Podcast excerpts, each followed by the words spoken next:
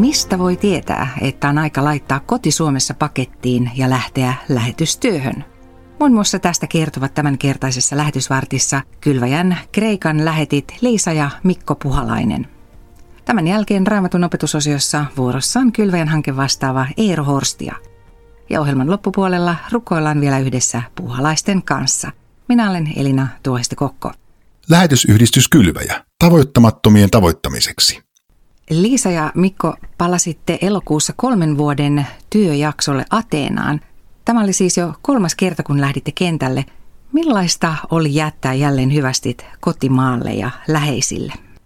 Oltiinhan me sitä taas prosessoitu varmaan jo pari vuotta, että tämä voisi olla ehkä hyvä sauma lähteä. Tämä vuosi lapset on siinä iässä, että nyt tai ei koskaan ennen eläkevuosia taas luultavasti, niin oli se sille ehkä helpompi tiessä vähän niin kuin mitä on edessä, varsinkin kun palasi tuttuun maahan. Ja oli tavallaan itse sen niin ajatellutkin, että sitten meillä on taas aikaa olla pitempään Suomessa, kun tulee lapsen lapsia ja vanhemmat ehkä vanhenee ja tarvii apua, niin niissä oli tavallaan silleen helpompi tiessä, että mitä siihen kuuluu, mitä pitää hommata varastoa ja pakata tavaroita ja sillä että kai siihen näihinkin tulee sitten rutiinia Just näin, mutta toisaalta myös aina se rankkuus tietyllä tavalla yllättää, että vaikka sitä on harjoitellut muuttamista ja tavaroiden pakkaamista ja hyvästien sanomista, niin, ja sitten tänne uuteen taas asettautumista, niin ei se silti helppoa oikeastaan ikinä ole, ainakaan mulle, mutta toisaalta tiesin, mihin on tulossa, se kyllä myös auttoi. Niin hyvä, että siinä oli se kuusi vuotta välissä Suomessa, koska silloin taas kun meni, niin mietin, että ei ikinä enää muuteta. Että se on niin hirveätä touhua se kansainväliset muutot varsinkin, miten paljon siihen liittyy, mutta uudessa vuodessa ehti just, just toipua, että lähtö oli helppo, mutta paluu tänne ei niinkään sitten täällä, ainakaan mulle. Millaista oli nyt palata Ateenaan, missä teillä oli entuudestaan suhde pakolaisiin siellä Kreikassa? Avoimin mietin, että mitä täällä on tapahtunut ja mikä on tilanne, että että kyllähän tällä nyt olisi nyt aivan hirveästi nytkin, jos tota, ei niin paljon tehokkaammin toimisi tuo rajavalvonta, että nyt yli 50 000 jää nyt Kreikan rajavartiosto nyt justiin pelkästään elokuussa ja siellä on jatkuvasti niin kuin ihan tuhansia siellä Turkin rannikolla ottamassa. Nyt kun se toimii niin tehokkaasti nyt tuo käännytys ja myös tuonne rajalle pohjoiseen on tehty niin pitkät raja-aidat, niin ei tänne tällä hetkellä enää pääse niin paljon, niin nyt on vähän eri tilanne, että ei olekaan niin kuin enää niin nuo puistot täynnä ihmisiä ja samat maisemat, mutta työ on ihan erilaista. Että mikä saa teidät aina lähtemään, sillä voisihan siitä täälläkin ja toki vaivattomammin elellä?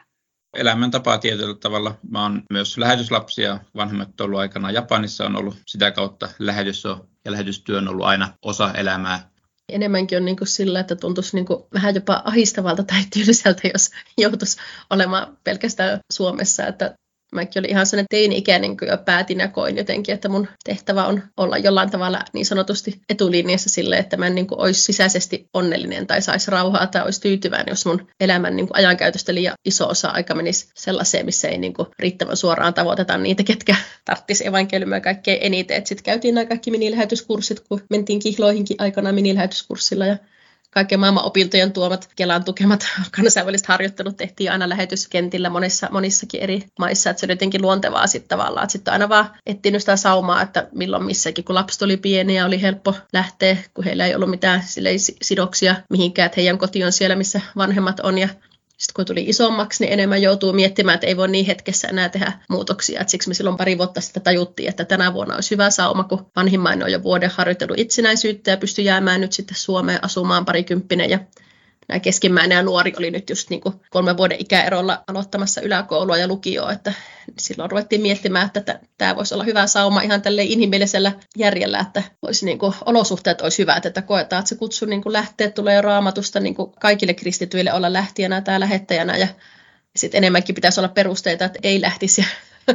Toki sitä rukoltiin tuossa keväällä, että kun iso muutos taas, että jaksetaanko, että ollaan jo vanhempia ja koettiin monenlaista semmoista tosi selkeätäkin johdatusta, että tuntui, että oli se sisäinen kutsu ja kun raamattua luettiin, niin siellä oli semmoisia jotenkin rohkaisevia kohtia tähän suuntaan ja tuntui, että oikein tämmöistä rukousviikkoa piettiin, niin aina kun avasi jonkun radion tai sanomalehen, niin siellä oli jotain vihjettä tähän suuntaan ja ihan jotain suoria kutsuja täällä olevilta, vaikka ei oltu mitään heille puhuttukaan, että mietitään palaamista, että tuisitteko tänne ja todellakin semmoisia niin ihan ihmeellisiä, että vaikea niin kuin ajatella, että se voisi olla vain sattumaa. Se sitä omaa prosessointia ja sitä tuki ja se, että miten nopeasti löytyy kaikki tukevat seurakunnat ja jopa se, että mä tykkään hirveästi mun työstä kristillisellä koululla Jyväskylässä, mulla on siellä virka, niin sain siihen vielä kolmen vuoden virkavapaudenkin, niin sekin jotenkin rohkaisi, että kaikki jotenkin tuntui menevän sillä helposti, että sitten oli vaikea jopa siihen enää ollut sanokaa, että no ei lähetä, kun tuli tämmöinen kaikin tavoin hyvä sauma ja koettiin edelleen kutsua, että Suomessa jotenkin aina niin kiireistä se elämä, että väsyneenä rojahtaa sohvalle illalla, niin vaikka kuinka haluaisi tehdä jotain näiden maahanmuuttajien tai muiden kanssa, niin vähän vaan niin kuin jaksaa. Niin nyt jotenkin oli ihana, tuli tämmöinen tilaisuus, että saadaan nyt ihan täysaikaisesti vielä tässäkin vaiheessa elämää, niin olla näiden kanssa, kellä on paljon vähemmän annettu mahdollisuuksia kuulla Jeesuksesta.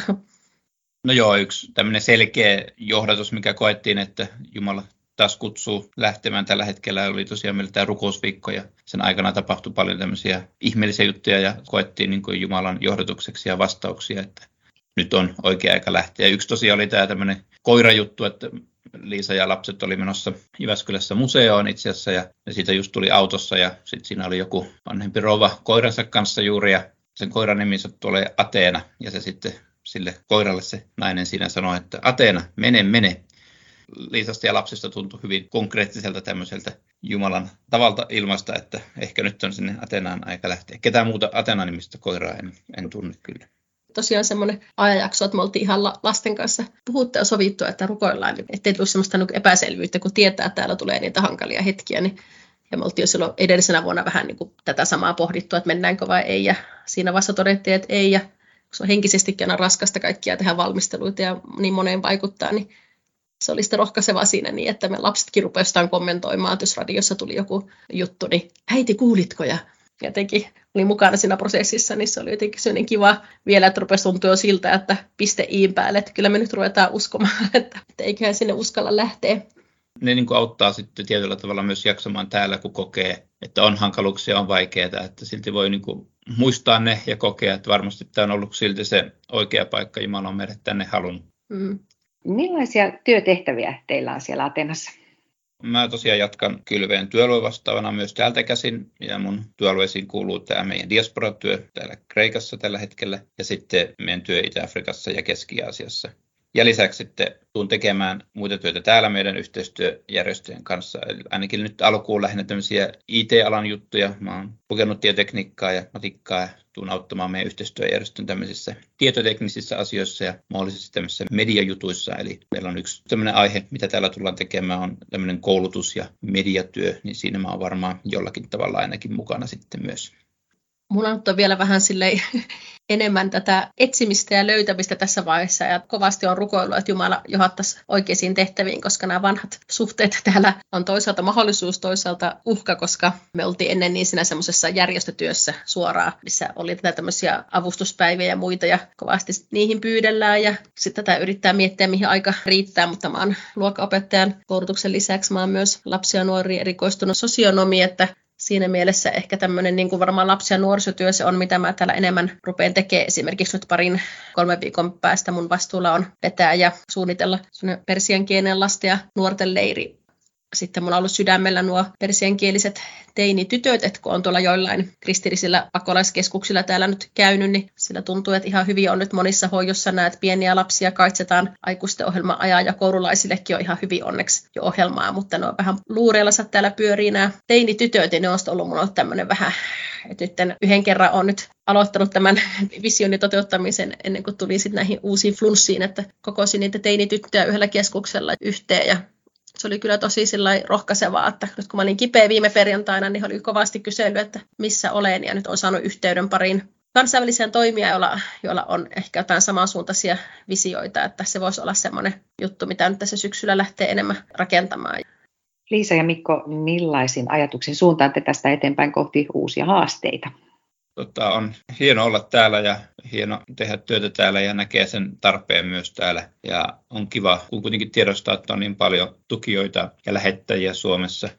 Ei tarvitse yksin täällä painaa menemään, vaan yhdessä monien ihmisten kanssa saadaan tätä työtä olla tekemässä jotenkin on rohkaissut, että kun on voinut jakaa ihmisille rukousaiheita, että just vaikka lapsillekin kuuden vuoden Suomessa koulussa olon jälkeen, niin aika iso hyppy taas nyt sitten kansainväliseen kouluun miten on nyt ruvennut sitten alkuhankaluuksien jälkeen viihtymään löytää kavereita, niin se jotenkin rohkaisee, että kyllä tästä asia kerrallaan Jumala johdattaa ja on voinut palata näihin kevään rukousvastauksiinkin ja muihin, että kyllä Jumala tiesi, että mihin se meidät laittoi, että voi niin olla luottavaisin mieli, että se oma paikka tätä löytyy, vaikka ihan tarkkaan vielä tiedäkään, että miltä näyttää vaikka puolen vuoden päästä se oma työnkuva. Ja Jumala on tähänkin asti johdattanut ja ollaan kiitollisia kaikista muistamisesta, että saadaan niin kuin olla just ne, jotka saa olla täällä lähellä nähdä, mitä täällä tapahtuu. Näin kylväjän Kreikan lähetit Liisa ja Mikko Puhalainen. Tilan lähettien kirjeen, niin saat heidän ajankohtaisia kuulumisiaan säännöllisesti sähköpostiisi tai paperikirjeenä. Lisätietoa löydät osoitteesta kylvaja.fi. Ja nyt Raamatun opetusasioissa vuorossa on kylväjän hanke vastaava Eero Horstia. Minkälainen on Jumala kuvani? Jumalan mittakaava on meidän ihmisten hyvin vaikea käsittää. Ymmärrämme, että hän on Herra, kaikkivaltias. Jumala on yläpuolella kaiken. Hän johtaa kaikkea. Hän on kaikkialla ja kaikessa. Koko maailman kaikkeus on hänen vallassaan. Ja kuitenkin iltarukouksessamme luottavaisin mielin kerromme Jumalalle, kun meillä on vaikkapa hammassärkyä tai liikaa varvasta kolottaa tai joku muu pieni asiamme. Uskomme siis, että tämä maailmankaikkeuden valtias, kuningas, on se, jolle me pieninä ihmisinä voimme asioitamme kertoa. Raamattu useassa kohdassa kehottaakin meitä pääpystyssä rohkeasti lähestymään Jumalaa. Efesolaiskirje 3.12. Kristuksen omina ja häneen uskoen voimme rohkeasti ja luottavaisina lähestyä Jumalaa. Hebrealaiskirje 7.19. Me olemme saaneet toivon, joka antaa meille uskalluksen lähestyä Jumalaa. Ensimmäinen Johanneksen kirje 3.21. Jos sydämemme ei meitä syytä, me voimme rohkeasti lähestyä Jumalaa. Ja pari lukua myöhemmin, sama Johanneksen kirje, me saamme rohkeasti lähestyä Jumalaa uskoen, että hän kuulee meitä. Varsin vahvoja, rohkaisevia, tai sanotaanko, että paikkoja, jotka rohkaisivat meitä rohkeasti lähestymään Jumalaa. Jaakob kirjeessään 4.8 muistuttaa meitä siitä, että on jopa näinkin.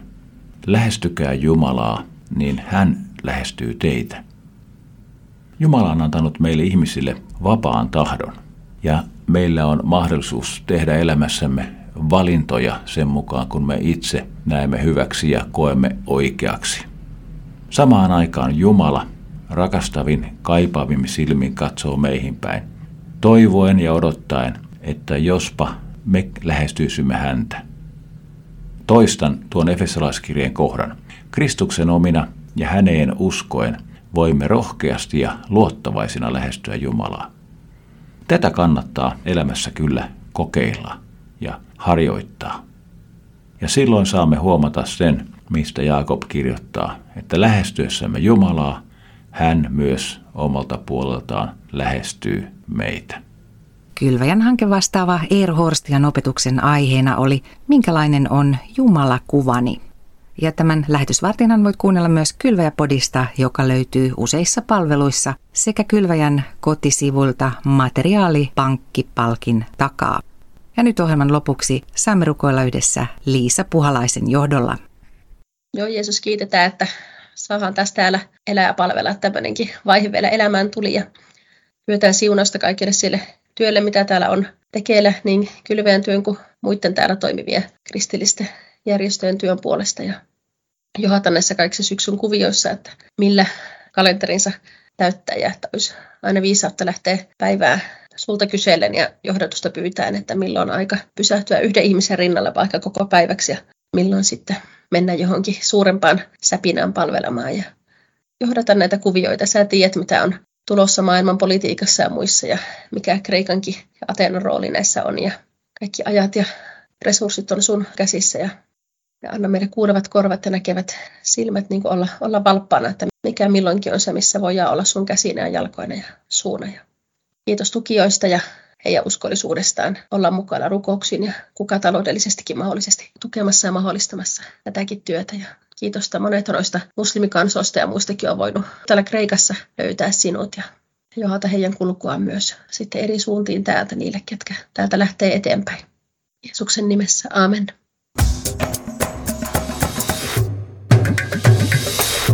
Kylvaja.fi